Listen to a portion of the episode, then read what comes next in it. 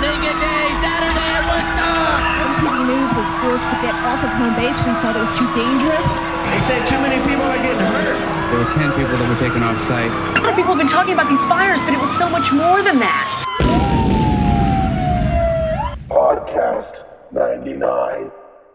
Hello, folks. It's Ryan Lichten here, and we are back with more Podcast 99.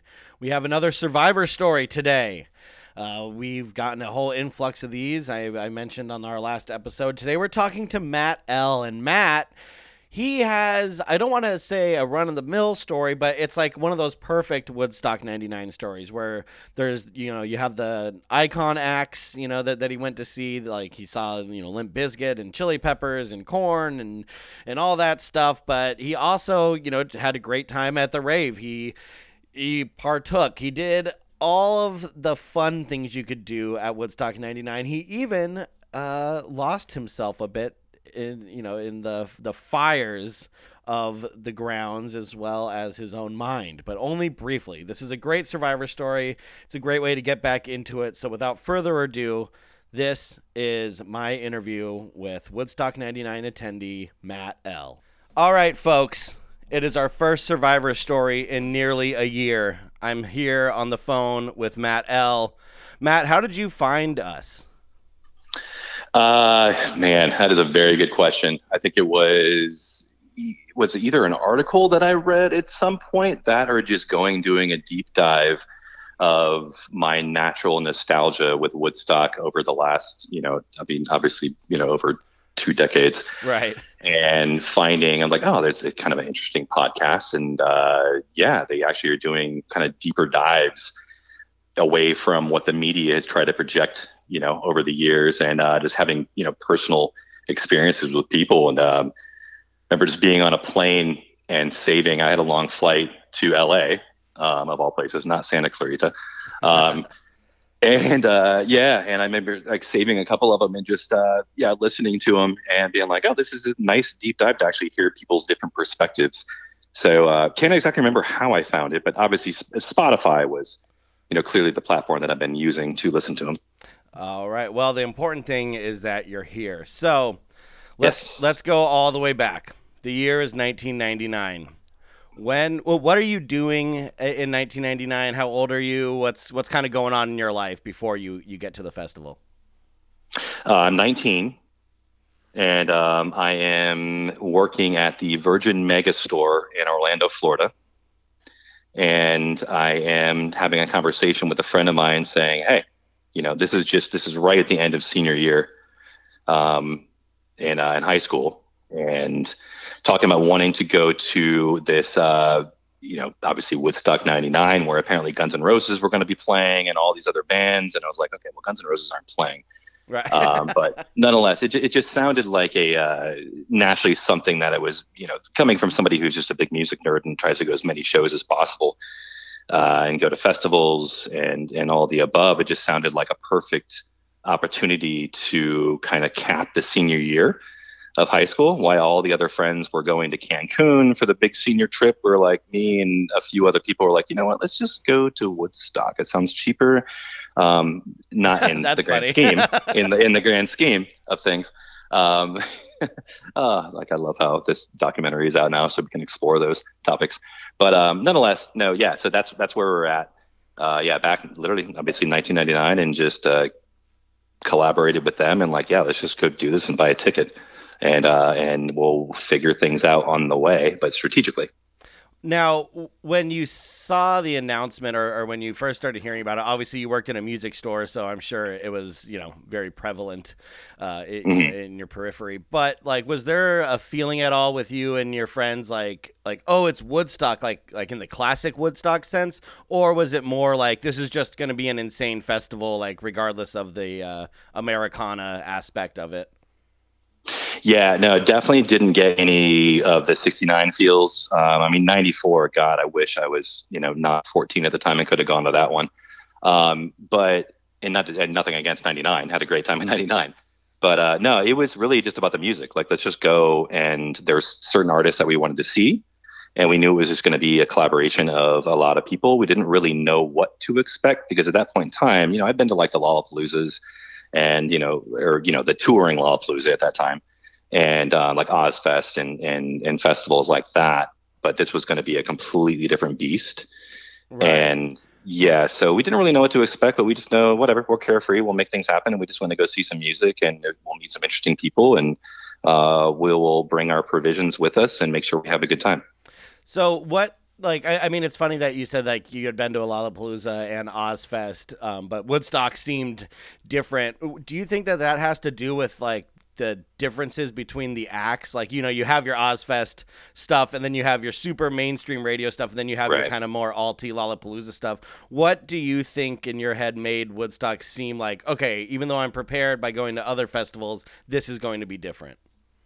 Well, that's a good question. Um, knowing the diversity of it, even though I, I know these documentaries and the HBO Max one and, and all, they just they push the nu metal stuff so much. But there were so many other great bands that were there as well that were you weren't as aggro. And like you know of course I was all about seeing the Rages and the Metallicas and and um, you know and, and bands like that. But like you know I was definitely there to go see like the Roots and I was there to go see Counting Crows and I was there uh, Tragically Hip and G Love and James Brown and you know go to the Rays and it was a whole amalgamation of different genres of music that uh, it just seemed like you know an, an experience and like I, I going back you know because Lollapalooza but even Lollapalooza would kind of kind of differ in between a little bit from time to time. I remember going to like Lollapalooza '96 where it was you know of course like the Ramones and you had like you know Rancid and then you had you know Soundgarden and Right. you had uh, like Screaming Trees and so it was still a little bit of a mix but this one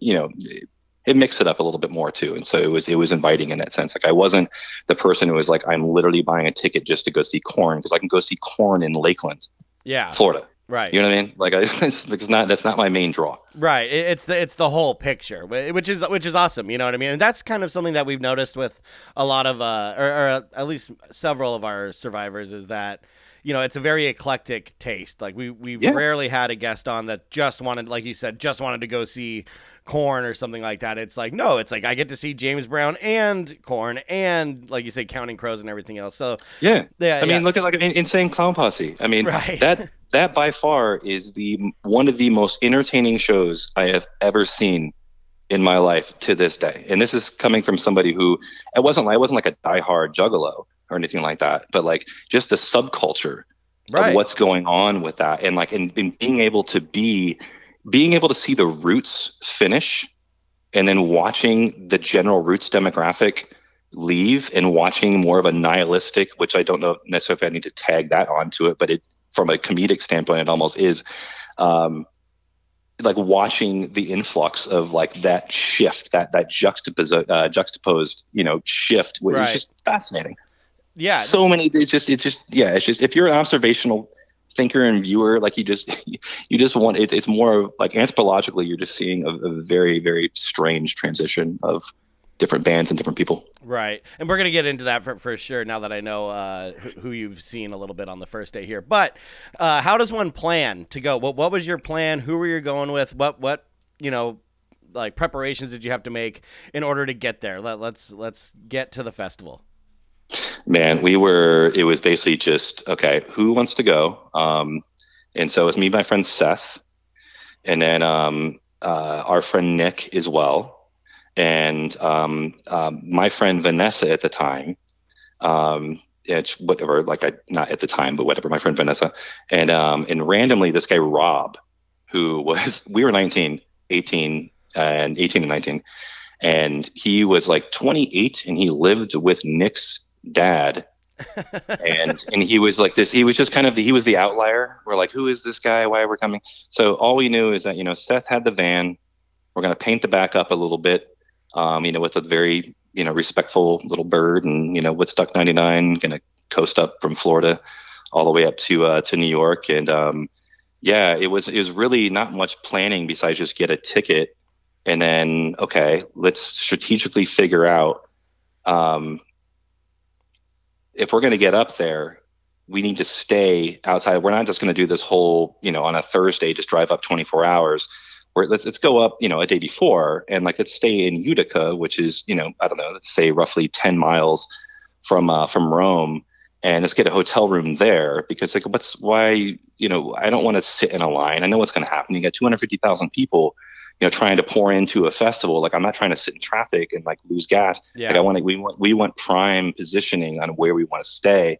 So the, it, it it wasn't even like a ton of planning. It was just more or less the breakdown of like the simple things that are going to make things more efficient for us Yeah.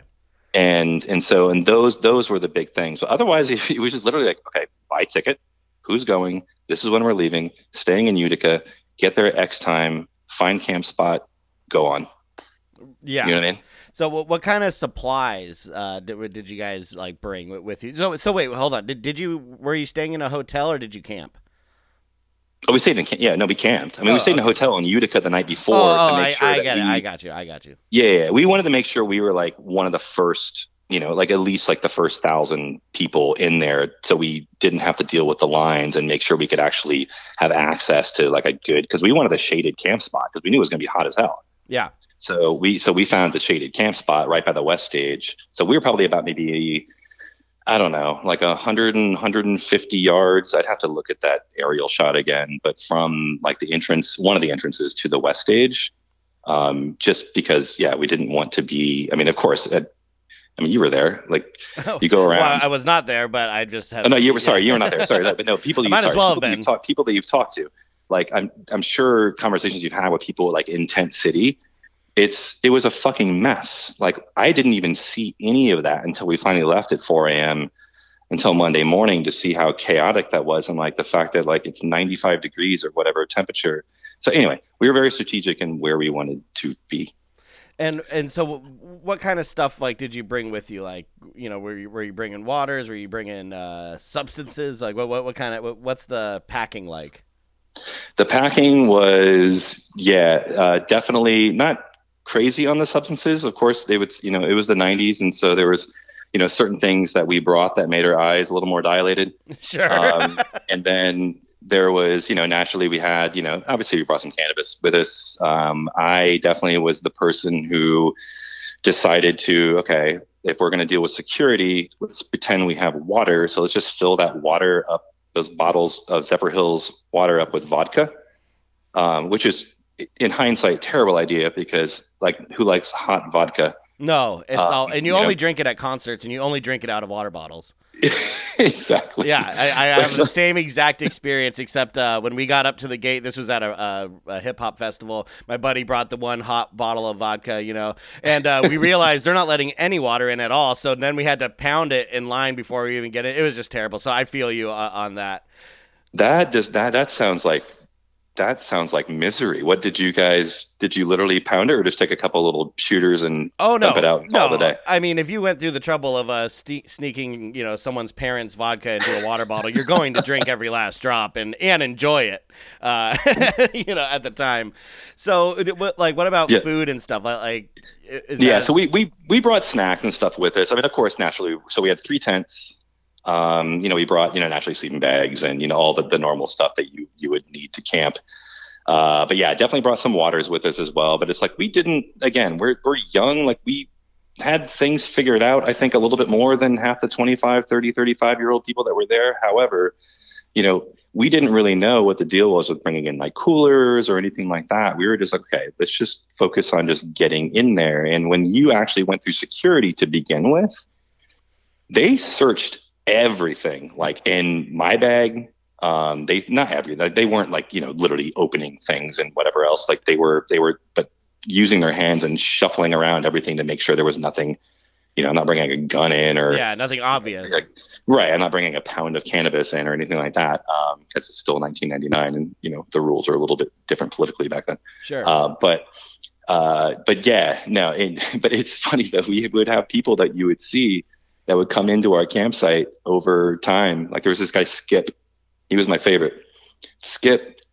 Apparently, he just tours around with Phish at the time okay. and this guy he he shows up like I don't even know like maybe even Saturday morning like he just shows up late we're like who the hell is this guy but he's just by himself he's got a just a sleeping bag and a cooler and of course at this point in time security just doesn't care anymore you know what I mean because they're just trying to get people into the show so they're not checking anything so his whole hustle he just yeah he just goes and sells waters and sells, you know, of course, like cigarettes and stuff like that. Like there wasn't really drugs he was selling, but he was selling like snacks and and other stuff like that too. But um, yeah, in hindsight, too, we should have, you know, planned a little bit better. Maybe like, okay, well, Skip and do Skip can do it. We can bring a cooler in with waters and Yeah. whatever else as opposed to spending like I didn't know about this twelve dollar water shit when I saw this like this stuff on uh uh what is it Netflix or Hulu what Yeah, what the Netflix platform? one just came out. yeah, yeah. like it's like I didn't see twelve dollar waters but even in back in 1999 five dollar waters like get out of here like we were just we we're not trying to drink the feces water either so It- we it were seemed- a bit unhydrated Yeah, it it seems like the the the big hustle would have been because like it seemed like drugs were so readily you know available there that like the real hustle would have been to sell like snacks and like and drinks and like stuff like that. Um, yeah So when do you enter the the festival proper? Like like what like you, you got your campsite now. you- You're settled in. You're by the west stage. When is the time that you guys get in? we got in really early. I would say, well, now that I think about it, probably like late morning, and so or maybe early afternoon. And this is um, Friday? whatever, whenever. No, this is Thursday. Okay, the pre-show day. Yeah, pre yeah, pre-show day. So yeah, so we're setting up and doing our thing, and then all of a sudden, buzz gets around the area that George Clinton's going to have his birthday uh, party, you know, celebration at the hangar. And so we're just kind of walking around, like there's different bands playing on the west stage. Um, you know, it's, it's one of those where you just okay, you set up, walk around, it's sunny out, you know, kind of get to know your neighbors, just kind of explore the grounds, hear some music, go back to the campsite, um, and and go from there. And then you know, obviously night falls, and then it's like okay, now it's official. Everybody's for the most part. I, I don't know. I mean, from a tent city standpoint, like what the percentage was of people actually being set up, but at least our whole area seemed like it was just ready to go. So Right. So uh, on that pre-show day, when when you walk in, um, they only had music on on the west stage and, and in the hangar. What what were your thoughts on the grounds? I mean, were you like, wow, this is like a premier festival, or was it like, okay, like I could see some trouble uh, lying ahead for us? You know, not not what it became, but just in general logistically. Nothing nothing ever struck me at that point of anything being a problem at all. Um, it just seemed like you know walk in go see some shows at the west stage like a pretty not a barren audience but it was you know it's not like it was packed like you know all the other you know shows throughout the weekend. Uh, it was more or less just everybody just more of a community type feel of everybody just kind of getting their bearings straight a little bit more like okay well what is this thing about? This is this air force base and okay, I have to walk from here to here. Uh, it's hot. This might be a little bit problematic, you know, walking across concrete and everything else, you know, 95 degree weather throughout the whole weekend. Um, and deciphering, you know, it's just one of those things where you go to a festival too. It's like, it's just, it's, it's very new. There's a lot of adrenaline and Sure. at this level and you know you start looking at you know the different show performances and like okay let's get together like boy scouts or girl scouts and just figure out okay how are we going to plan things out um, so yeah we were everybody was just kind of on a high and just like literally and figuratively and just wanted to go explore and knowing that you know the next three days were going to be kind of unpredictable Right. Now, did you go and see George Clinton in the hangar that night? i did How was that? that was uh, highly entertaining um, I yeah, I definitely remember sitting in a like not sitting, standing. I remember walking as the mother because they brought the whole mothership down. Right. And Right. They went they, they went they went big on it. And I remember just everybody because we're all from Florida and everybody was all about apparently because we had good Florida cannabis at that point and it wasn't i mean eh, when people are coming from god knows where they just you know have a bunch of rags and whatever else and these people came up to us and they just circled us like these guys have florida. They have florida weed. That's so they funny. have Like florida weed. Florida And weed course- is such a vintage idea. right exactly. At the time it was very funny and like we weren't you know these people that were just you know rolling up like you know blunts and spliffs and just you know throwing them out or anything like that. We were just kind of minding our own business but also chatty with you know the people that were around us. But you had everybody just want to trade everything. So there was there was a lot of big like drug exchanges and stuff. Like going on but there was also everybody was there you know to see george clinton see the mothership come down see his whole crew and it was such a it was such a really cool kickoff because you really just didn't know what to expect so the timeliness of George Clinton, even though he was performing again the next night. Um, that was, yeah, it was it was just a nice kind of intro into it's like a it's like a rehearsal dinner before a wedding. Yeah, that, that's a great way of, of putting it. Yeah, because I've seen you know the, the footage of the the birthday thing, and it's a much different set than what they did uh, on their actual stage uh, set set the next the next day. Where was just I mean I'm sure it's hard to sift through the memories, but while you're sitting there watching this, were there people like around you where you're like, oh wow, like they're already Sundayed and it's Thursday night? Not at all. No. Not that I not that not that I remember. I mean, it was just you know classic. I mean, at this point in time, I'm coming out of high school. You know what I'm saying?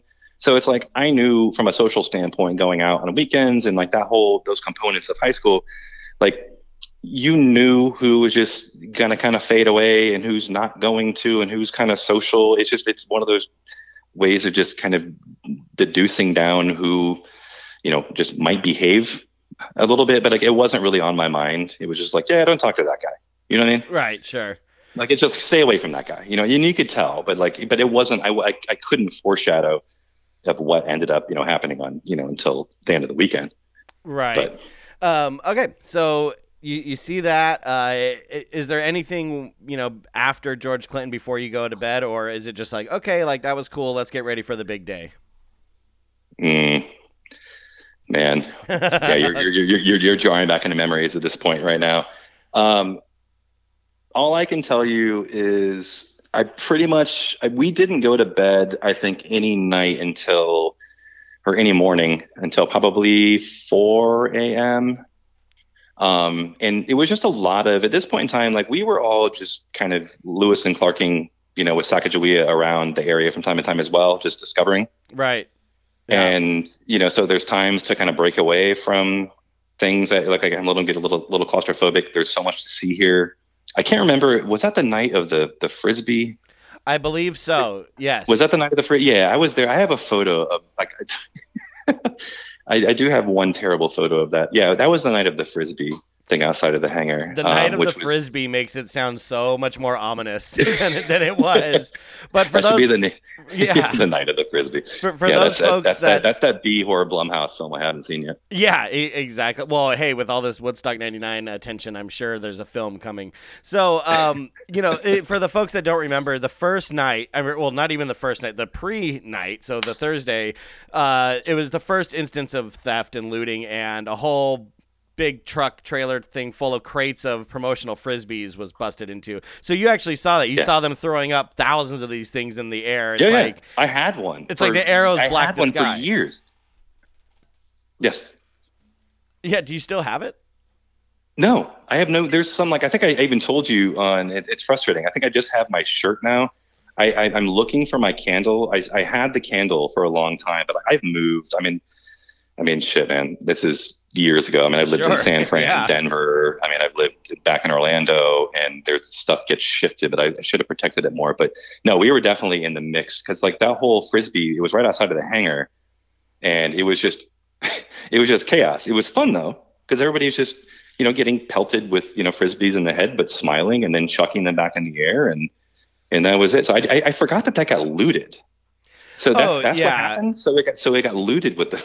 Yeah, people started just tearing open the boxes and they're like, "Oh, it's frisbees," and then so they started hucking them out as much as they could to make sure that like they got as many out into the population before they got busted or whatever. Um, yeah, there's there's footage of it, I believe, on the uh, official like Woodstock '99 DVD and VHS release. But uh, let's let's do it, man. So you wake up, it's Friday, it's officially day one. What's the plan? When do you get in? Uh, what what's the vibe like? Uh, vibe is just nothing but positive. I remember we all woke up and it was just okay. Well, that's we're gonna go to see James Brown, and like let's just go to the main stage. Like I can't remember who was even playing on the west stage to open it up, but uh, it was yeah. So go to James Brown, and so we so this point in time, like I said, there's five of us, and so I think I mentioned to you the the five players involved. It was me, Seth, Nick, Vanessa, and this and the outlier Rob. I don't know what Rob did the whole time. I just he might have just. I don't. I literally for three We days. gotta I- find Rob. no, all I know about Rob was Rob was the guy who would be snoring with his head outside of the tent in like the like blazing hot sun at like 8:30 in the morning, and everybody everybody in our camp area, um, campsite area, like did not like Rob, and we didn't really like Rob either. But um, anyway, he was just he was an outlier. But me and uh, yeah, me and I just remember me and Seth, we just went just darted. We just like okay, well let's just go, and we're just going to push our way like any other show that you go to. Like you don't you you know you can ask for forgiveness, but I'm just sorry I'm going to bump into you because I want to get in a better place than you. Yeah. And um, so yeah, we were like 10, I would say 10 to 20 feet from like the front of the stage for James Brown. And uh, yeah, that was, and he came on, which I did not know the whole drama apparently with him, with potentially not even going on. But um, Yeah, which what a shit show that would have been with like a 14, 20 piece band up there, you know? right, right, no, exactly. Like that would have made zero sense. And I guess you bring because they had to bring on. So G Love, um, which I'm sure you know, like G Love, like had to replace because he already played on Thursday. Yeah. uh, the West stage. But yeah, so they so they brought G Love on, which was ten times better than. I mean, nothing against. I mean, I was never just a huge Sugar Ray fan, so I was happy to see G Love again. Um, and but yeah, so we yeah we hung out there. It was just very hot. Um, I might or might not have been on some substances. Already. And, yeah, Already. you know what? Yeah, just you know whatever, whatever, maybe. Just burning a hole in your pocket, man. You had to had to get rid of it. I was responsible, but you know, I, I, I came to play too. Sure. Um, so anyway, there was that. Yeah, I just remember, you know, being James Brown, watching his do do whatever him do his show. I remember just staying there and sweating. And G Love comes on, and it finally gets to the point where Jamiroquai comes on, and I was like, I had so I had to crowd surf myself to the front to get pushed off. And like it, it's it's amazing to me at this time without cell phones. And we had pagers and stuff like that too, but like how we still somehow figured out how to find each other. Yeah. And, tell me about I that. I, I don't even know. Like I don't have an answer for it. Like it's just it's fascinating to me that what we would go as far as our our campsite is concerned. We would still make a point of like, hey, you know, like we're here, cool. You know, if there's like a certain time, like if you've lost somebody, let's go make sure we get back to the campsite because the campsite's cool. Everybody there is fun too. We can still hear music, but like let's make sure that we're not, you know, just keeping checks and balances, you know, with each other Yeah. and where we're at, you know, especially as the weekend went on. Uh, but as far as uh, and, and that always worked out. Like we always managed to like find each other. Was there Um, any like conversation about that? Like, hey, like at this time meet here or anything like that, or was it just like circumstance? Yeah, we would do we would every once in a while. Yeah, we'd be like, you know, hey, like a 4 p.m. check here, you know, because you're going to see this show and we're going to see this show. But then again, if you're going to go see this, whatever. But just make sure that everybody just kind of, if you're, if you're feeling uncomfortable, get back to, you know, like the campsite. Um, but so like we ended up for like Jamiroquai. I remember when I crowd surfed to the front because I was like, I got to get out of here. Like I'm literally, I'm, I'm dying. Like at this point, like I need water and I'm hot. Like I'm literally drenched from head to toe. I just need like space and away from people.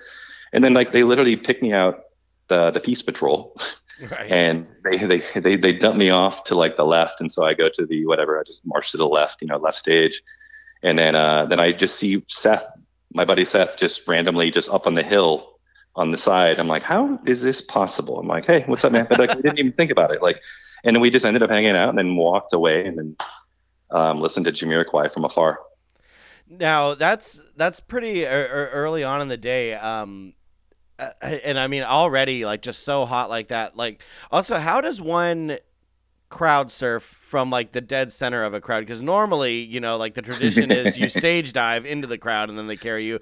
But like, is there like a like do you just like tap a guy and say, hey, like I gotta go? Like, what do you do?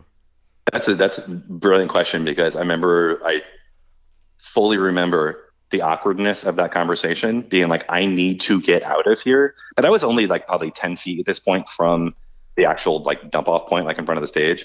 But I was like, you guys, like no one's moving in front of me, and it's just it's constantly like a wave back and forth, and and people are gonna feel elbows in their head, like they're they're gonna you know position me and push me forward. But I was like, you literally have to pick up my 175, 80, or 180 pounds or whatever, and just you know push me to the front. So it was a full, yeah, like a conversation that had to be had for them to do that. It was it was a very awkward crowd surf. It was more or less just me crawling through people on their hands. Necessity, not it was not, not for yeah, fun. yeah. It wasn't. It was more like me like holding on for dear life, like just get me out of here, as opposed to like yeah. Oh my god! So a- after you get out, what what's what's next? Like what what what else do you remember of like daylight hours of the first day? Uh, I remember going back to. I mean, again, like the whole walk from East Stage to West Stage was just full of distraction. Um, you know, do you want a water? You know, do you want to look at? You know, I remember seeing a, a vending tent from a.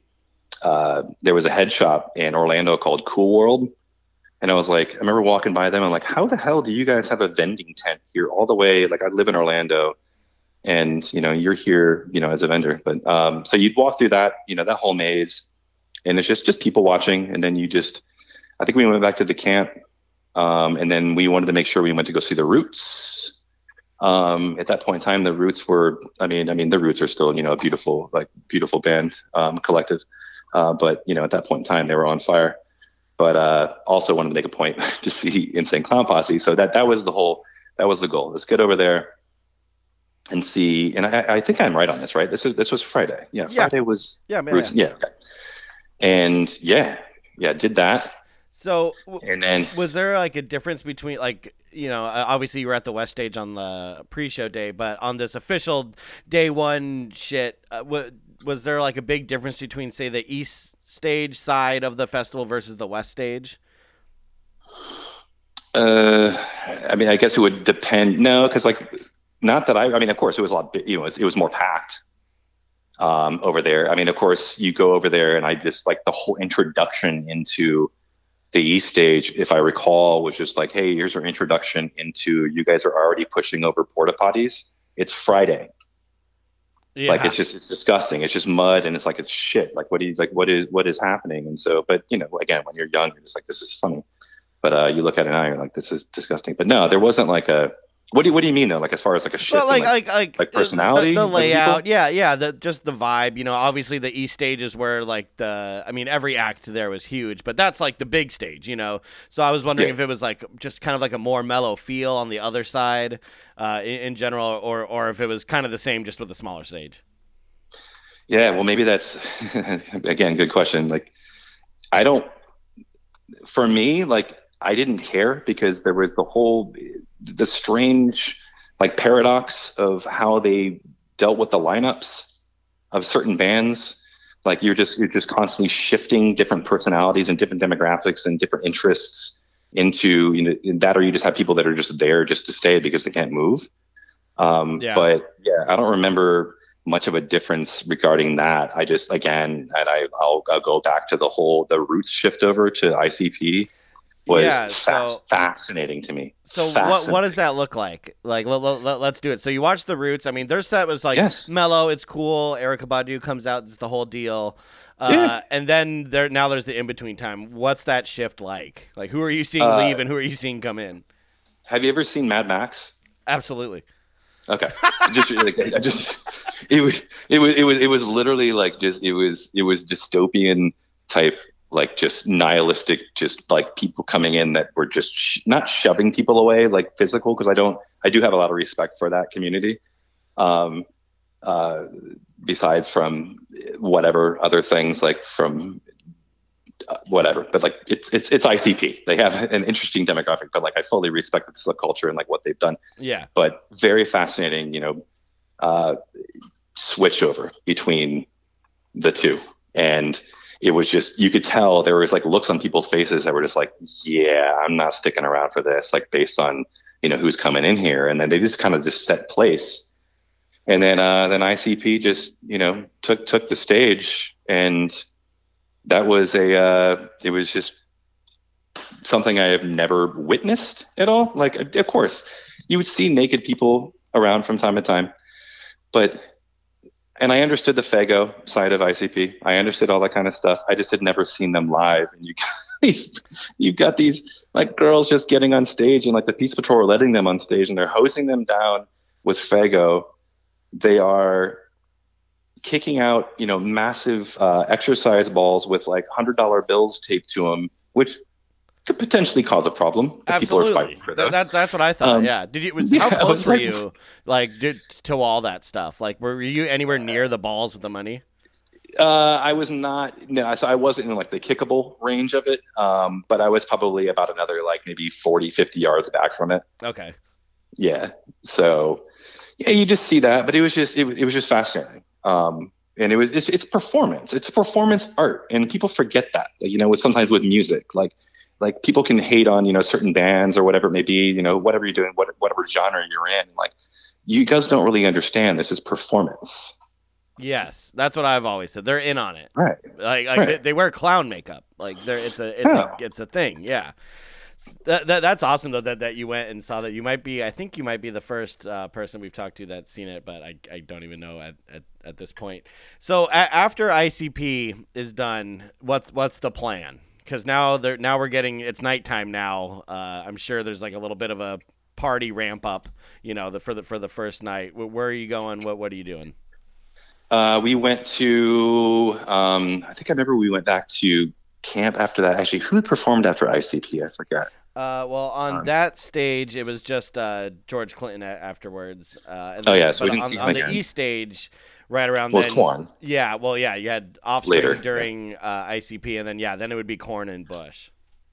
Yeah, yeah. We were all, we were definitely not on the Offspring train. Um, and then we went to see Korn. But by the time we got into Korn, I mean, we were, excuse me, we were, um, sorry, I'm burping on your podcast. Um, it's Woodstock '99 podcast, dude. It's fine. Yeah, exactly.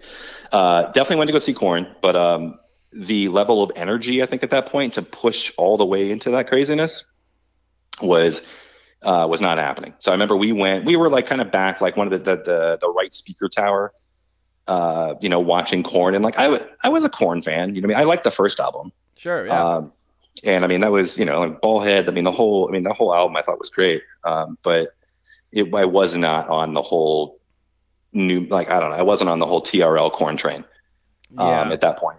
And, but then again, I knew Jonathan Davis and they're just going to go out there and just completely crank it. And when you look at some of those, like some of the video of that, it's just like, it's, it's, it's hair raising of how crazy it is with these people and like just the, the swell. Yeah, Um, well, being far far further back, like you said, you were by one of the one of the towers, you know. And I mean, I can understand your energy being spent, considering that you had, you know, already done the whole push through the crowd thing, uh, very first thing in the day. So I, I get that. But was were you able to kind of sense like how intense the crowd was, even being as far back as you were? To be quite honest, no. It's like it reminded me of just going to a going to like a Korn show or going to like a metal show where it's like, okay, well, this is just it's just at a very more grandiose macro scale. You know what I mean? Yeah. Um, it wasn't. I didn't see you know animosity in people's eyes. I didn't see like anybody was ready to you know two days later start you know pushing down speaker towers. Um, you know any of that, but no, like I, I really did not pick up on that level of energy. Like it was just, it was just, it looked like a Korn show with just like thousands and thousands and thousands more people. Sure. Uh, did you stay for the whole set, or like, did, did you watch Bush? No, we What's after. Korn? Oh, okay, so that's it. Yeah, we we bounced and we went back, uh, kind of went around again, and then it became back to. It always just ended up ending up back by like the hangars. So we didn't see Bush. Actually, you know, now that I think about it. Sorry, I, I'm literally have to. It, it's been a long time. It's and like all I've written good. some stuff It's- down over time where It's, it's, all like good. We got to brush the mud things off the stick up with my memories. I do remember. I do remember being back at the campsite listening to Bush Um, because I think maybe the West stage was in between sets, and I could hear. I remember hearing Glycerine and thinking, "I'm so glad I'm not at this show right now because I don't like Bush." yeah, that makes sense. that you'd be sorry, able sorry to if you're it. if you're a Bush fan, I apologize to you, but I never liked Bush. I No. didn't, it didn't. We uh we gave them quite a hard time, but then like when I went back and rewatched it for some reason, I like rewatched the set. I was like, you know what, this is actually more Woodstock than a lot of stuff that that was you know performing there. Right. Uh, but I, I But- but no, understand. No, I know, but that, that's fascinating because the way that they've they've talked about that, which I think is cool, like it actually did bring people down a little bit. Like it was like more of this just not intimate, but you know what I mean. It was just it calmed people down a little mellower, yeah. it's, it's Gavin. Everybody loves Gavin. He's Yeah. got his shirt off and he's doing his thing. He's you know just, but Yeah. Yeah. So you- you're at the campsite at that point. It would make sense that you'd be able to hear that because I think the west stage might have ended a little bit before the east stage did. So then you would have the rave. Um, but you're camping, like you're you're done for the day. No, no, no, no. We Oh, no, we. oh, this okay. was no. We were no. We were back at that's that's what it was. We were back at campsite. I can't remember who was was that Fatboy Slim night or was that Uh, Moby night? first night there was Moby. James Lavelle. It was a bunch of house music, and then it came into like more of the kind of big. uh What do you call it? Not big band, but like what? It's a Fatboy Slim sound at the, at the era. Yeah, just like Um, yeah, I, I don't even know beat. how to describe it. Big beat. Yeah, it's a big beat electronic. So- um, yeah, so we went back there, and yeah, we partook in some other fun things, and What's the Yeah. rave like? It, it, it is. I mean, on the Netflix documentary, you know, they they kind of showed the most that us as viewers have ever seen of it. But we're always so captivated by that because it is like the mysterious kind of darker aspect, um, as if there could be uh, anything darker. But like, what are your memories of the rave hangar? Like, what are the sights, sounds, and smells? Uh, sights, sounds, and smells are us definitely making a point because it was it was un- unbelievably like packed inside the hangar too. But you could still be in the peripheral of it or the periphery of it, um, and still whatever enjoy yourselves, meet some people. Um, I didn't get into the mix of where apparently people were just getting naked and raped or whatever the hell was going on, and how these documentaries sensationalize things. Um, but yeah, it was just I don't know, just good electronic music, having a good time, deciding okay, what time is it? Like, does your watch work? Does mine work? I don't even know. Our campsite's only about you know maybe a half mile away, um, but I do remember. Yeah, what again? What was the fact? I was definitely there for. I didn't know that there was the issue with the girl in the back of the uh, of the EMS or the truck that came through, but I do. that I was the next there for the truck. That's right. So that was Saturday. Yes. Um, So you Yeah, go, but you go to the rave on, on, on Friday, and then you know you, you, you kind of hang out there. Do you, do you have like a clear memory at all of like okay, like it's time to call it a night, or did, or are the days just gonna blend together now?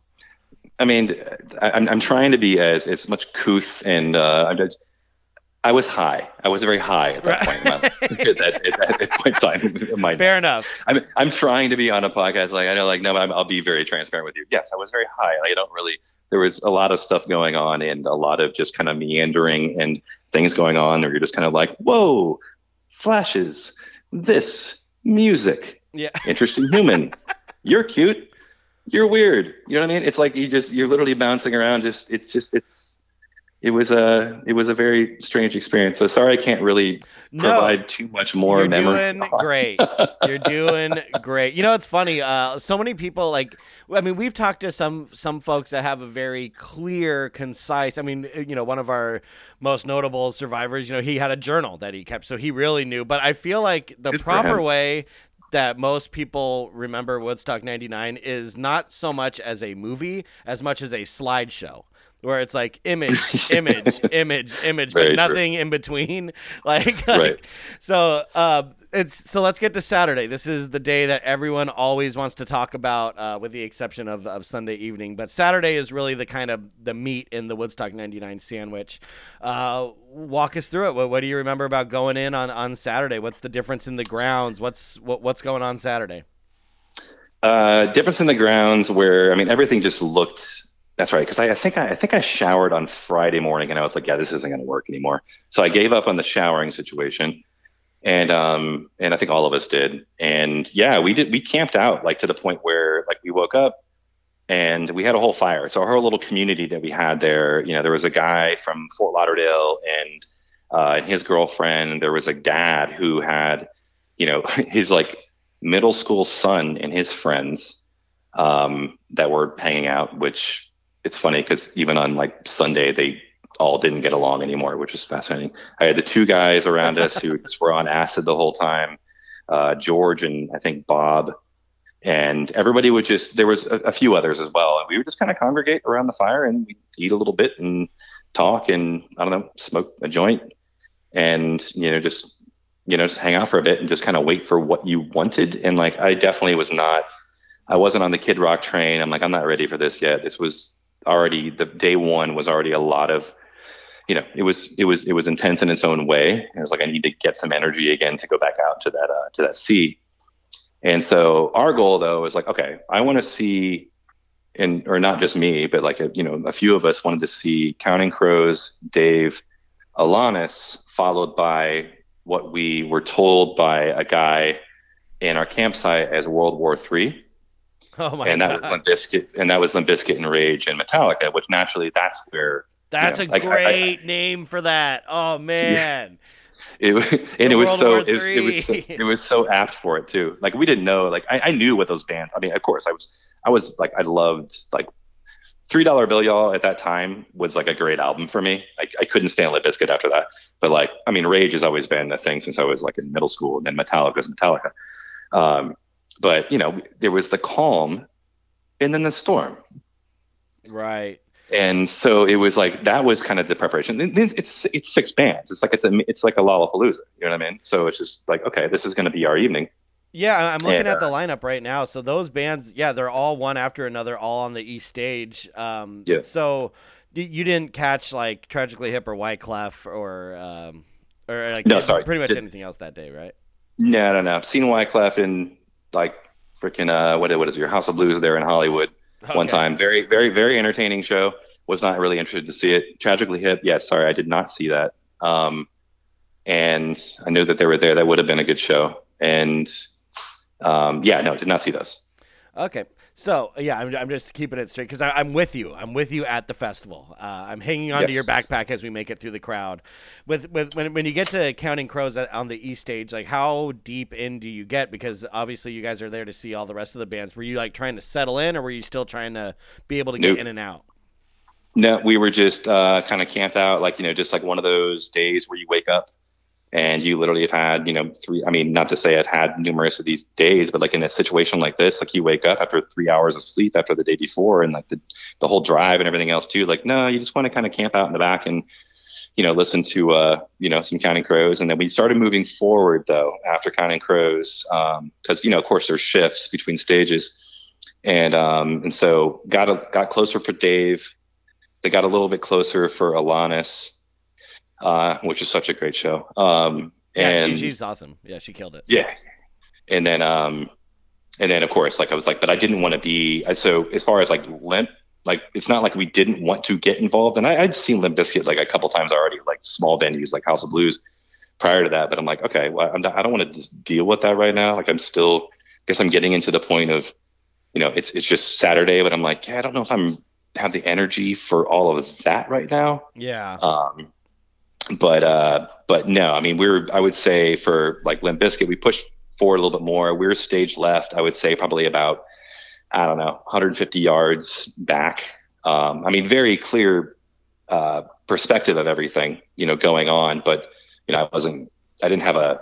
I didn't have a uh, flat board or whatever. Yeah. I didn't have anybody surfing over, you know, over my head. Right. to too far out in the, from from the from the tide. Um, Right. Now, you know, the Limp Bizkit set, obviously, as as you know, it's the most notorious of the entire festival. Yeah, I mean, you know, obviously, yes, there were people, you know, tearing boards off of the sound towers and stuff. But was there anything while you're watching it that kind of gave you an idea that, hey, this is a little bit rowdier than what I think they were expecting?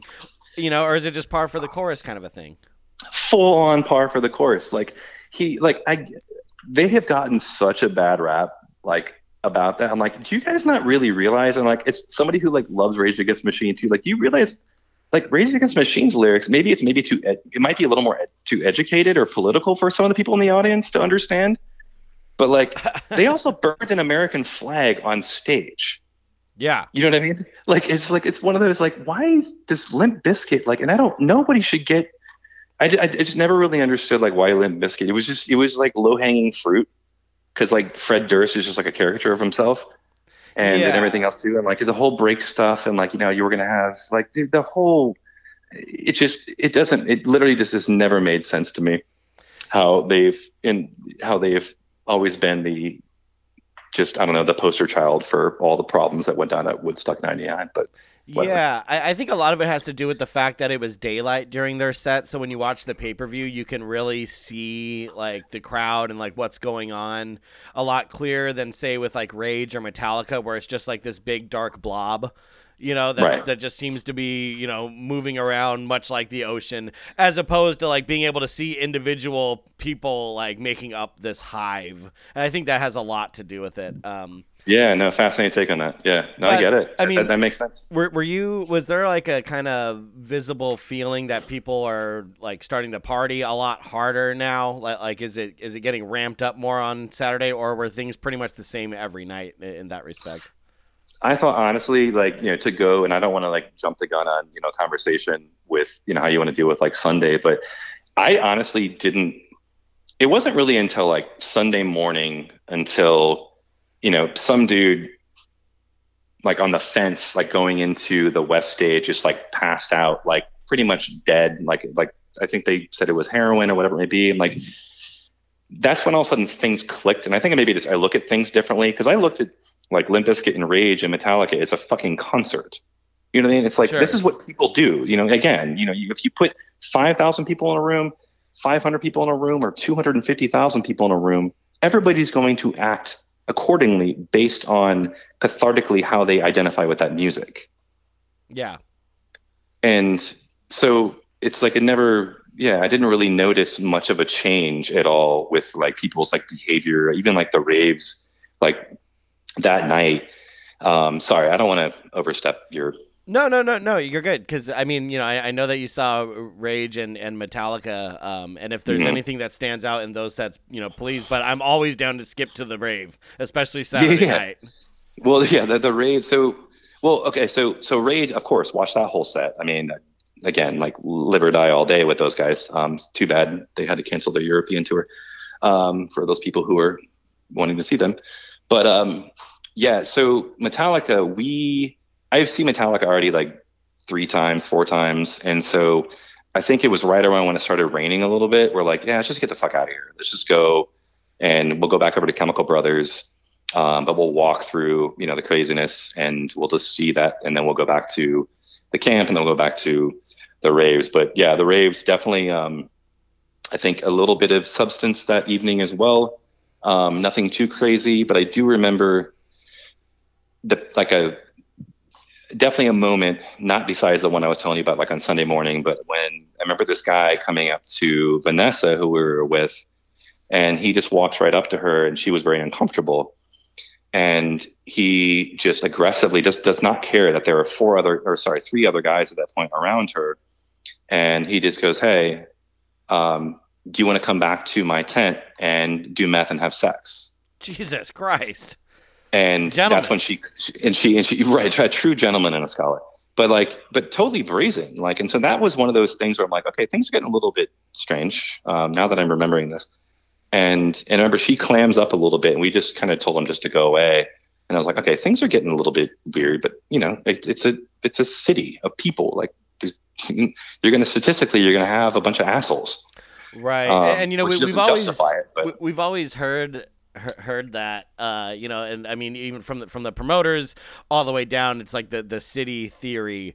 But the thing is that I always say is, but it's not a city. It's Woodstock. It's but it's a it's a music festival, you know. So for things to be running like like rampant like that, like just this like brazen attitude where that would be okay is still shocking, but maybe not so maybe not as shocking back then. Like the way you describe it when you say it was uncomfortable, we kind of looked out for, but it wasn't like a terrible traumatic instance, but it was something that to you know tip you off that things aren't necessarily all you know bright and shiny.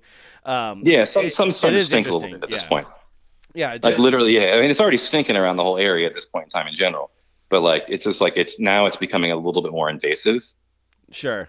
um, and of course you can retreat back to you know your safe zone of you know going back to like our tent was cool like everybody there was you know they're all part of you know they're a part of the good tribe um, but uh, yeah so i just remember i don't know we, we hung around there for for a bit and i don't remember what happened really after that besides eventually just it was just listening to what was it anthony papa and i mean obviously fat boy Yeah. and you know dealing with that stuff i just remember that was just kind of a blip in like okay because you you didn't really know what was going on with the fat boy slim stuff Right. um, you just knew there was like a truck I remember like in the distance and it's like but you don't you don't learn about this stuff until you know you start finally seeing people deciding to document it more Yeah, I mean, so like, obvi- like you're far away from the truck, but was there any like, oh, there's someone trying to drive through here, or was it all of a sudden like no truck, then truck, like kind of a thing, like the slideshow aspect that we were talking about? It was. I think it was more. I think at that point in time, um, you know, back in '99, people look at it as like a party, as Right. opposed to looking at it nowadays, where it's like, no, this is somebody actually looking to like cause harm. Yeah. And like in that in that situation, that person was having a party, but also caused harm. Yeah, totally. I mean, yeah, well, one man's party is another person's, you know, lifelong trauma. Uh, Yes, uh, uh, right. unfortunately, yeah, it, it's terrible. So Right. you, you only have one day left. You're you're at the rave. The truck came in. Your friend gets propositioned by a friggin' Cro-Magnon. Uh, like all, all, all, all this stuff is going on. Let's let's get into the the finale, the the the final day. What happens after the rave Saturday night? Uh, as far as as far as like us going to sleep finally and then waking up and being like, what is happening? Like, what did we have another day of this? Like, who do we want to see? Yeah, what what is what is it like to wake up Sunday morning at Woodstock 99? Uh, I clearly remember sitting around everybody. It, it was, I think we were still up. Thi- uh, sorry, yeah, this particular morning, it was the sun had risen, and we're all just sitting around. Just, I think we maybe have gotten. We we tried to go to bed for like an hour, but the sun's up. But it's just, you know, there's certain things in our system, and also there are you know, it's just a lot of adrenaline and, you know, just not much sleep, but we're still all cordial and, you know, fine with each other and having a good time, but just trying to function, but not like, you know, at 100%. Yeah. And I just remember finally coming around where it was so sad. Like I, I wanted to see Willie Nelson, but I just couldn't move. Yeah. and, um, and we, we, I just, we just sat around, but we were so, we could still hear him. You know, we were, he was, he was playing the West stage, I believe. Uh, yeah. Um, Yeah, yeah, I think it was. and in social in social D, we just sat around our campfire and just listened to social D and Willie, and um, passed around like a little hog leg joint, and just you know, n- not a ton of conversation with people, just just tired. you know what I mean? But then again, you get you know, adrenaline kicks in, and you get some water, you get some food, and um, but it was we didn't really make it out to the grounds um, until was it Sevendust maybe or oh, wow. Yeah like the bottle fight at Sevendust or i mean our lady peace i think we maybe i didn't because we didn't go all the way to the east stage until chili peppers Okay, yeah. So, yeah, and I mean actually shit do you, do you have do you have that in front of you right now Yeah, yeah, yeah. So, I mean, you yeah who was before chili peppers uh, on the east stage it was Creed, and then before that Yeah. it was Jewel. Um yeah and didn't West, do any of that Yeah, West stage was your you know, Mike Ness, Our Lady Peace, then Rusted Root, Sevendust. oh no oh rusted root was that's what we went out for rusted root rusted root was perfect at the time I could see that as like a. I mean, again, that's another band that we were a little rough on, but uh, I could see like you know, especially. I mean, Sunday to me, the, the lineup wise, has some great, um, great moments. You know, like as far as the. So, sorry, I'm getting. Uh, we're doing this over the phone, and I'm getting all these calls. I hope it's not an emergency, but the real emergency is right here. So that is uh, that's what we're gonna be doing. So, anyways, uh, yeah, Yeah. no, there, there's a lot of mellow stuff on, on Sunday, and I feel like that like would help to quell it. And yeah, like Rusted Root being, you know, one of these bands where it's if you're just exhausted, like that's probably a fairly easy way to, you know, work your way into the day. Exactly. Exactly. So it, it literally it went from that, and then till you said I thought then it went to Our Lady Peace, and then then Sevendust, and Sevendust obviously, you know, a little more metal on that end. Who went Who went on after Sevendust again? Does it show there? Yeah, yeah, yeah. Uh, after Sevendust was um, was uh, uh, uh, Collective Soul. Yeah, we did definitely did not do that. Yeah, and, Um, and then it was Godsmack, and then Megadeth. Yeah. Okay. So we can't. So we camped out. I'm sure we just we did our. I, I know we did our thing. Walked around. There was a lot of that from like when you just go in between those stages. It's just you're walking. You know, come Sunday, you're you're walking kind of slow, Right. and you know you're getting food, whatever you're doing. You're just shopping around. You're just having a conversation. You're just dragging a little bit. You haven't had a shower in three and a half days or four days or whatever it may be. But that was getting over. So it was all about. You know, at that point in time, and it was it was chili peppers all day. Yeah, I mean, but be, before we, we, we get to the, the this this final act, what are the grounds like now? You know, now that we're as close Oh, to it's, a, the it's, a, end of the it's a complete complete shithole. It looks like a. I mean, it it's like there's been nobody tasked to help, but also it's very sad because you have a lot of other people who could just try to help as well by picking up things and throwing them in trash cans and and this and that. And like it's just that was you know it's still the state of times today with humanity. Sure. But like you know, uh, but back in '99, like it's just like it was disgusting. Like there was just it was like it was completely like just abandoned. You know, it's like the fear was there. You you had these these guys who were just you know like just keep it going, keep it going, keep it going, keep it going. But you know all the behind the scenes, behind the curtain stuff. It's like nah, they they realize this is a problem at this point. We just don't care. So let's just let these people just survive Lord of the Flies style and enjoy some music and hopefully nobody dies. right. But people did. Well, and and you were saying, you know, that being as young as you were, you kind of just like take things as you know as you go, you know, and just like kind Yeah, of roll with the was young, man. punches. But like, even for your young, like kind of rock and roll veteran self at that point, was that like a moment of shock or like, oh, like this isn't like any other festival. This is actually like this is bad, or was it still just like, oh wow, that's gross. Like keep going. Uh, yeah, no, I think at this point in time, when I would see stuff like that, yeah, it's just like this is gross. Like, like what is, you know, like why are people behaving like this? Like I wasn't, but I wasn't at the point where I'm thinking at. I'm thinking about it from like a from a business standpoint, uh, where I'm thinking, okay, you know, I'm not like pragmatically breaking this down, like from an like even operationally, like what the hell are these? How is this not taken care of? Who's in charge of this? You know, that wasn't going through my mind. It was just like this is just disgusting. You know what I mean? Because I've been to festivals like that where I'm like, okay, yeah, whatever. They'll clean it up, I guess, the next day, but people are just assholes, and this is what happens. And sometimes, you know, the consumers can be the assholes, but also, you know, the the patriarch of the situation is they're also, you know, you know, they're the Right. assholes at the end of the day. Yeah, It all it, it all trickles down. Was this the uh, was this like the grossest of all the festivals that you had been to, or have you seen like worse porta potty Oh, situations elsewhere? Oh, I mean, nothing will ever compare to like, especially you know, especially as the next as as a night went on. I mean, Right. it's just it's it's the most foul thing I've I've seen, but it was still like a and whatever. I'm sure we can get into it, but uh, but no, it was just it was just gross, man. It's like okay, I guess just we just we don't take care of humans. They just spent how much money to go here, and they spent this much money on this and Yeah. that and this and that, and you can't even provide you know clean water, or you can't even provide a bath. You can't even pick up a goddamn porta potty. I Yeah. mean, what do you what are you what are you afraid of? Like, where's the infrastructure in this? Yeah, to- totally. So let's let's finish out with, with the music that you saw on Sunday. What what is the last act that you remember seeing? It was Chili Peppers, correct? You, you went and saw. Yeah, yeah, Chili's. Now you said you had a candle earlier. Those were handed out for the Chili Peppers set. Do you remember Mhm. getting the candle? No, no, no. I don't remember actually who handed it to me, but I, I think it's just one of those where they probably just passed them out and just everybody just handed out candles. Yeah. But we we all got candles. What did, did you have any like?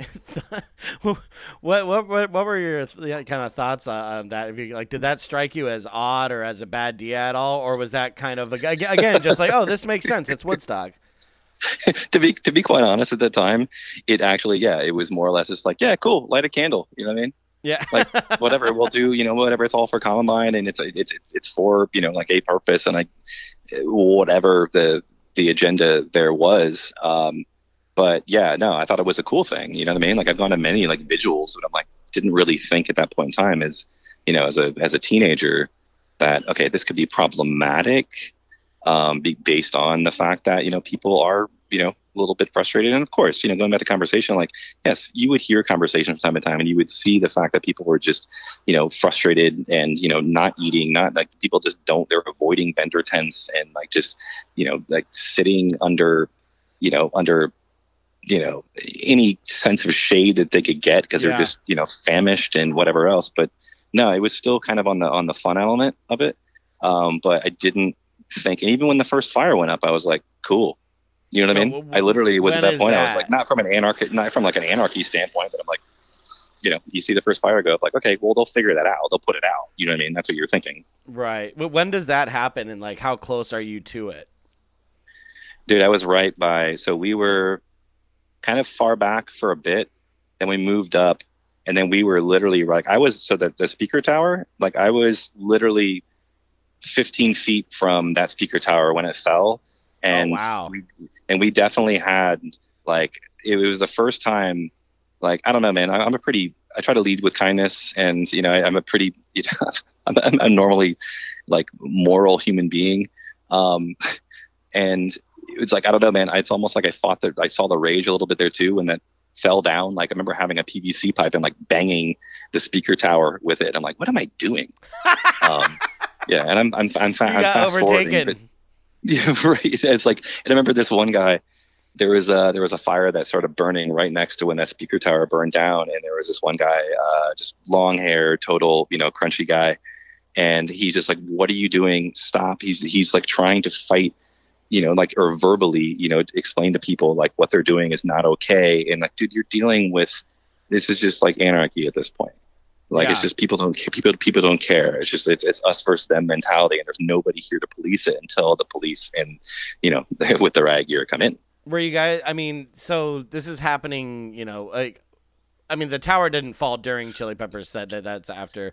No, no, no, that was afterwards. Yeah, But, I oh, mean, during I- during the set. Sorry. Are you guys getting like scared? I mean, like, or is it still kind of like, oh, like we're all wild and free? It's just getting a little bit crazier. I mean, because I No. feel like once things start like falling, you know, it becomes uh, more right. serious. Well, that that's that's when it became a problem. But yeah, no, it was when you start seeing fires going around. I mean, you knew there was obviously this is probably not a good thing when they keep popping up and popping up and popping up and popping up. Um, but you know, it again, you know, when you're a teenager, you're just like, okay, cool. You have Flea just saying, hey, cool, I'm an exhibitionist. I'm just gonna play naked and do my thing. Um, you know, they're cranking out hits and then they go into Fire, which was probably not the best song to go into. Um, but uh, no, man, it was just we were just still having fun and just enjoying the show. But like, I think there was a little bit of a shift though, where maybe we were at that point where it's just like, okay, well, like it's just this is completely just overrun at this point. It's chaos. Chili Peppers are still playing. They finally, you know, finally get off the stage and they do whatever that Jimmy. I don't even remember the Jimi Hendrix tribute because everything else was going on and we're just running around watching, you know, just stuff burning. Um, but and you know, but yeah, I mean, the, the the set was great. I mean, I was I used to be a huge Chili Peppers fan and couldn't wait to see him. You said uh, at, at the start of the episode, like when you first heard, like that there was rumors going around, you know, which we, you know, read about too, uh, like that Guns N' Roses was going to play. then, of course, there's the whole like legend of the secret mystery act that never showed up, that, that never happened. Were you privy to like any of those rumors, like while you were at the Yeah. festival?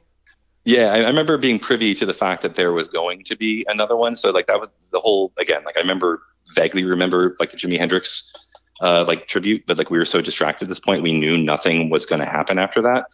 Um, but yeah, there was definitely a weight of you know who is going to be there, and yeah, that, that the whole you know gallery of sorts of people communicating were just still waiting for something else, um, you know, to continue the evening Yeah. um, or continue the night.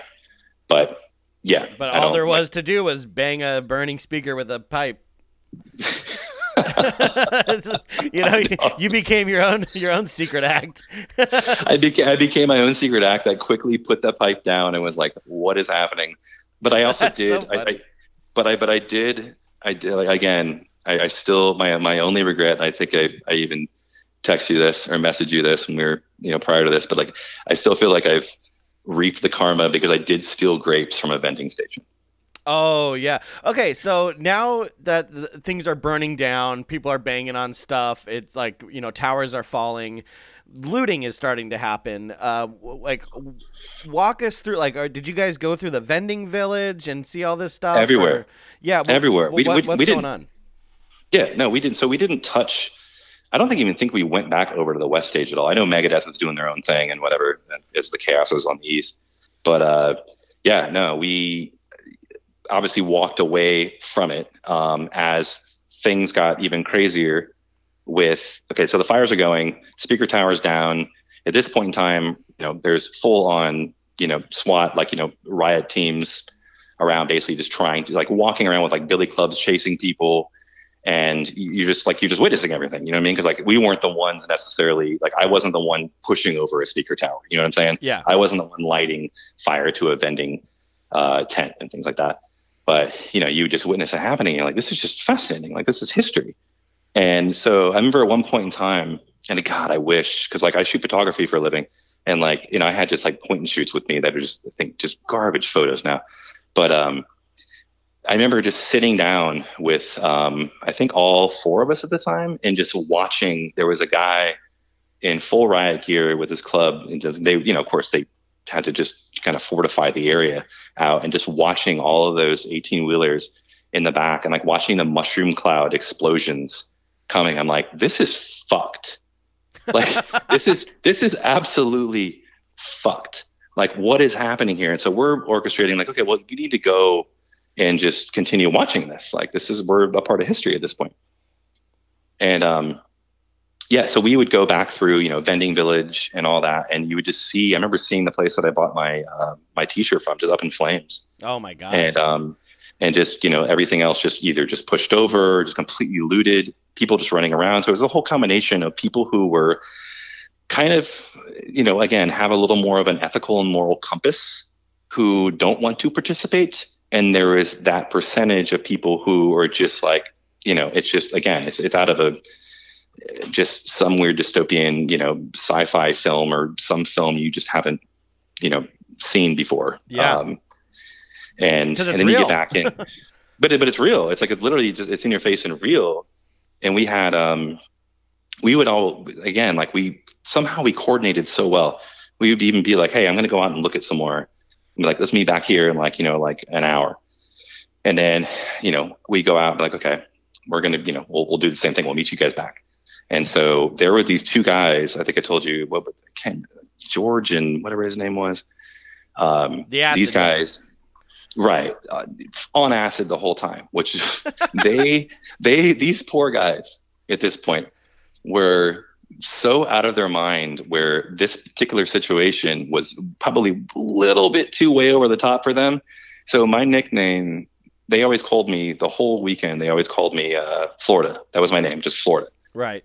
And i remember uh, the guy george and i have i have a couple photos of them. I can send them to you if you want. Absolutely. but like uh they, i remember them just grab he george grabbing me by my shirt like like aggressively.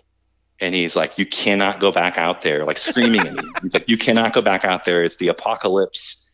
You know you can't go back out. I'm Oh like george God. like i'm going i'm going back out there. Like i have to witness some more of this. Um but uh yeah like- no it was He's like your wife. You're like going off to war.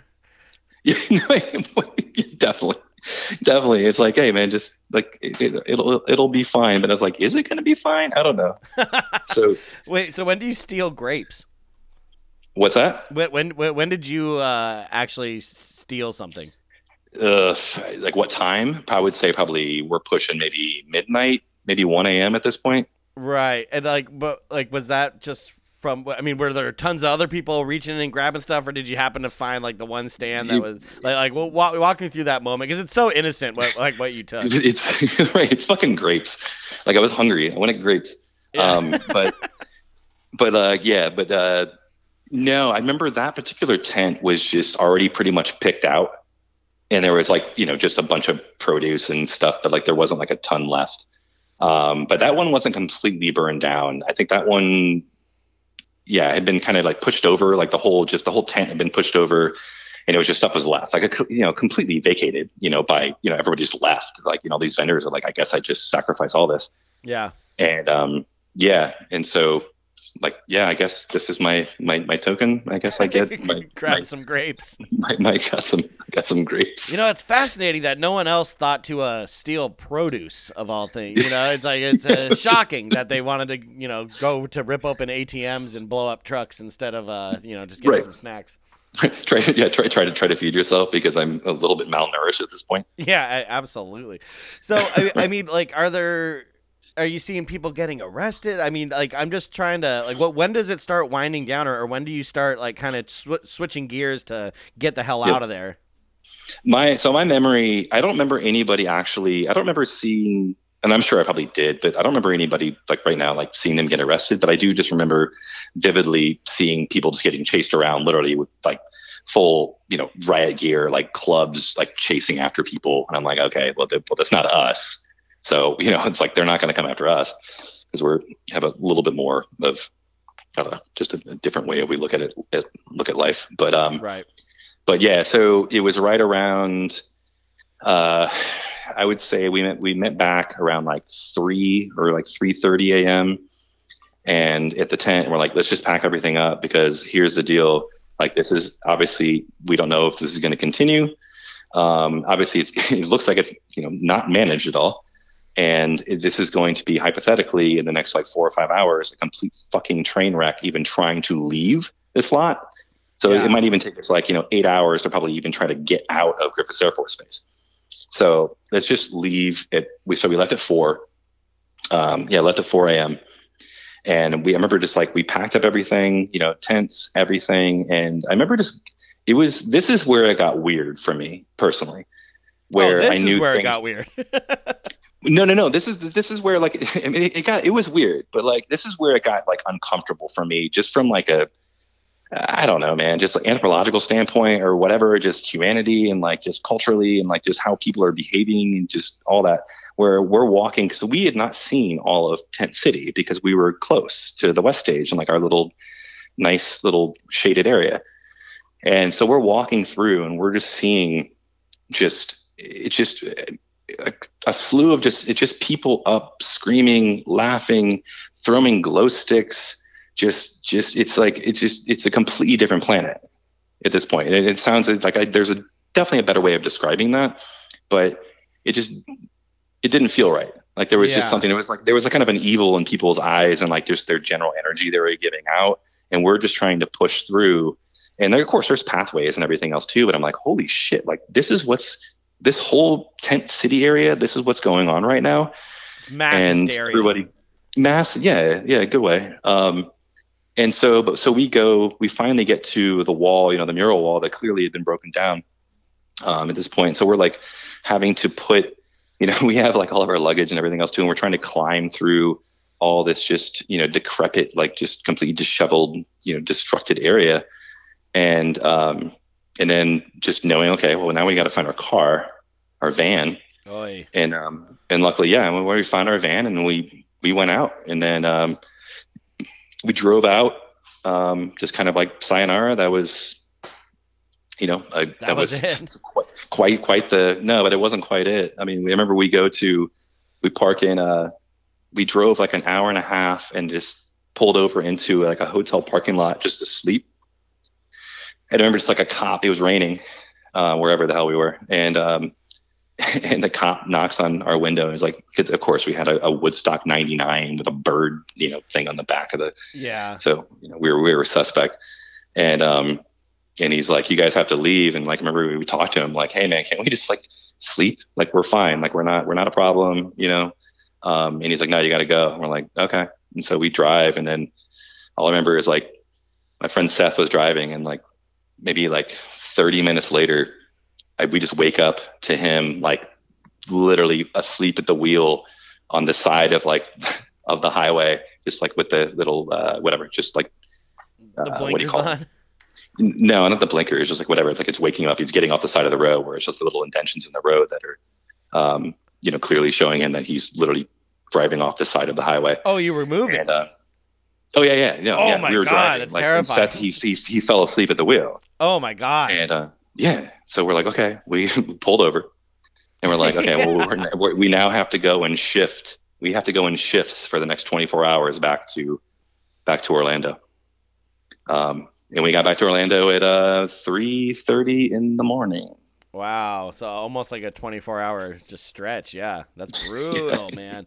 Now, okay. So you have all that. I'm sure like getting back home after like three days, like it's always this weird come down period, you know, of like kind of just like, wow, what the fuck did I get through the processing? But as the news stories start coming out and you're starting to see how it's being covered and you start hearing things about sexual assaults and things, did that kind of like alter your memory or did certain things that you remember from the festival start kind of clicking in your head it was like oh shit like that makes a lot of sense that they're saying this happened because i saw this Um, no, um, not at all. Like I, I really, I think we were so dialed into, you know, our experience a bit. And of course, there's, yeah, of course, there's certain things and there's certain situations, like I told you, like at the, at the hangars and like, um, I, there was definitely a, a massive influx of you know guys that were there that were you know there just to freaking party and you know and go see Kid Rock and all that. But um, I thought it, I've always been fascinated of like the the, the take that they have on this.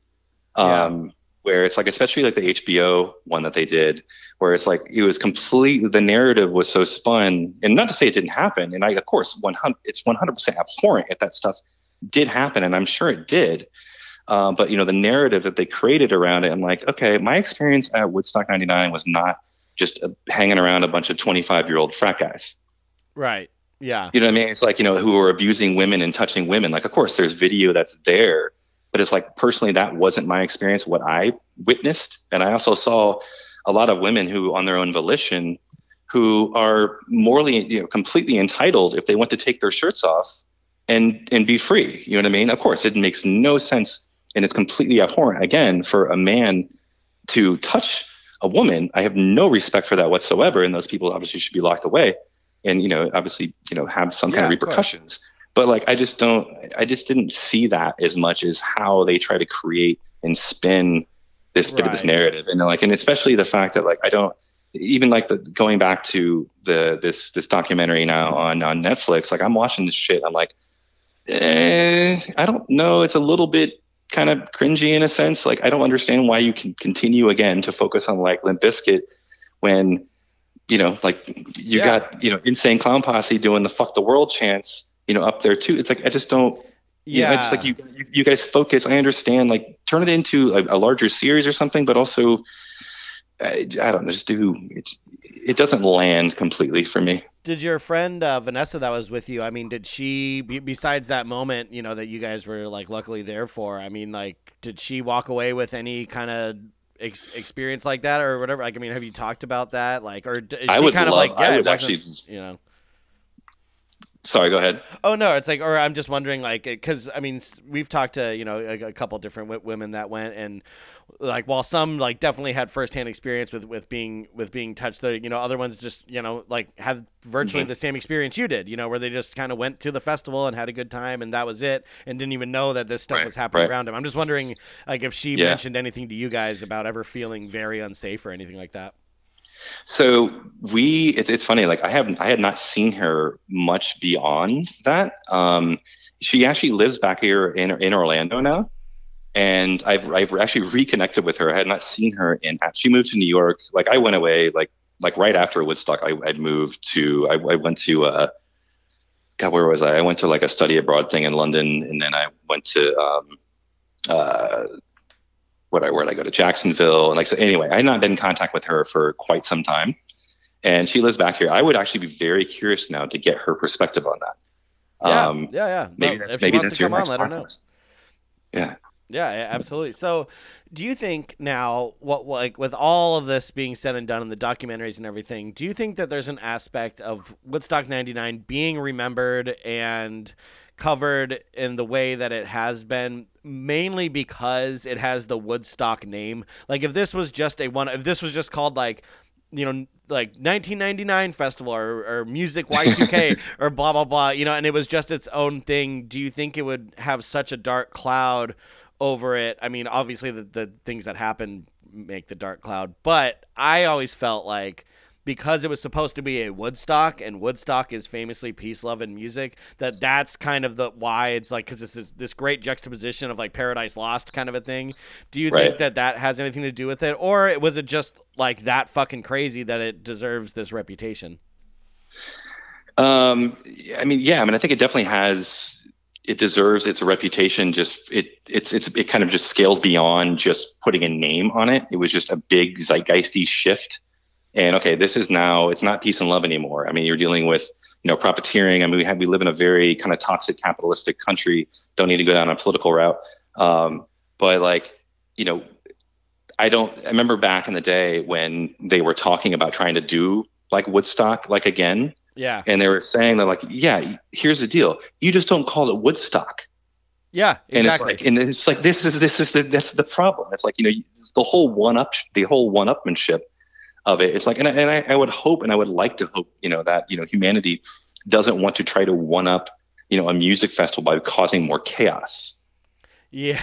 and right. you know that or you know obviously have other people who are going to manage it you know better because you know the guys completely were muppets that didn't do the right thing um it didn't plan accordingly but um but yeah i don't know like but you know but who are you going to have on i mean we got all these festivals that go around now where it's like you got the coachellas of the world that aren't even i went to coachella back in 05 when it actually was there for music yeah. and like you know now it's just it's just a bunch of influencers running around and you know that that's it it's not even about it's just like it's like it's almost like music's like tertiary it's not even secondary you know Oh, Um, totally. Yeah, yeah. I mean, I, I agree. Not to sound like you know, like the you know, aged, uh, you know, j- jaded concert guys, Yeah. but you know, I mean, yeah, I went in 07 and and 08, or I think 08 and 09, and 09 is really the last period because the Cure played and like Paul McCartney, and I was like, okay, like this is Yeah. literally the next year. It's it's it's totally different c- culture. right And I mean, Well, so Woodstock when- '99. I don't think those things that happened there could happen now because of just like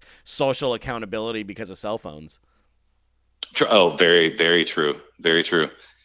Yeah, exactly. I mean, if, if, if, they actually have like any kind of connection on their phone, um, but I guess they can go and you know they can film the video at the time, but they can't do their live streaming as much um, unless they pay for the premium package. Yeah. Uh, but uh, but yeah, no, it's I mean it, it's the whole festival world. Like it's uh, I mean, there's so many different options out there, and like it, it, it just frustrates me because when you want to go to a festival, like you're a music guy, I can tell. Like you know, I don't know, obviously, I don't know you, but like you know, like you want to go to a fucking con, you want to go to a festival and see music. Like of course, there's ancillary stuff, there's other stuff around there that you want to interact with, yeah. but like but that's I want to go see a show. right. I want to go see a concert, like you know, and I, but I also don't want to spend five hundred dollars and then be forced to try to pay for like you know VIP because they're just going to inconvenience you for your five hundred dollars and completely treat you like you know like it's a third world country. yeah. It's like it's just it's it's bullshit. Yeah. So Yeah. Well, and at Woodstock '99, people took it back. you know, I, I, I guess is kind of the the end of the thing. Well, I mean, unless you have a, a parting thought or anything, I think that's going to do it for, for for us today here, Matt. uh, my parting thought is I cannot wait for um, for the next Woodstock where it's just Kid Rock back to back to back to back to back. Yeah. yeah, hell yeah. he actually, you know, uh, for as much Ba shit as ba to ba to ba ba ba. Uh, you know, as much shit as people uh, give him, not only in the documentaries, but just in general, and and you know, and rightfully so in a lot of instances. But I mean, he won the podcast '99 award for best in show. I mean, he he he was the, our, in our opinion, the best performance of the entire festival. But of course, we weren't I, there. but hey, okay, let me let me back it up then. Sorry. Okay, I will just rewind all that, and then I will just say sorry. I all I want is just Smash Mouth. I just want to Smash Mouth. Oh yeah. That's it. Hey, they, they're they're fucking fantastic. I've I, I have seen them. So that that's it, Matt. Thank you so much for coming on. I'm glad you survived to tell the tale. And uh, you know, if yeah, yeah, if you come into contact with anyone except Shitty Rob, uh, send them our way. Ryan, pleasure, bud. All right, we'll talk soon. All right, bud. Thanks. Bye. Well, how about that, folks? Our first survivor in nearly a year. Uh, not, not, not quite, but what a great story. I mean, that is a classic Woodstock 99 story and a great re entry into Griffiss. Um, you know, like I said on our last episode, our documentary review, we're going to start doing this again. We have a lot, you know, a lot of people lined up for this. So if you're a newcomer to the show, thank you. Thank you so much for finding us and enjoying it and sharing your love of the horrifying tragedy slash pop culture fucking tornado that was Woodstock 99. If you enjoy hearing deep dives like this, you'll probably enjoy our other show, Culture Dumps, where we cover a different topic just about every week or a couple episodes a month, but they're all different. Some are multi-parters, um, and they span generations. So it's it's not just 90s stuff or, you know, nostalgia stuff for my generation, but for, you know, there's older stuff, newer stuff. So be sure you check out Culture Dumps. And as always, if you went to, worked at, or played Woodstock 99, please contact us at podcast99official at gmail.com or on our Instagram at podcast99. I'm Ryan Lichten. I was joined by our guest, Matt L. See you at Woodstock.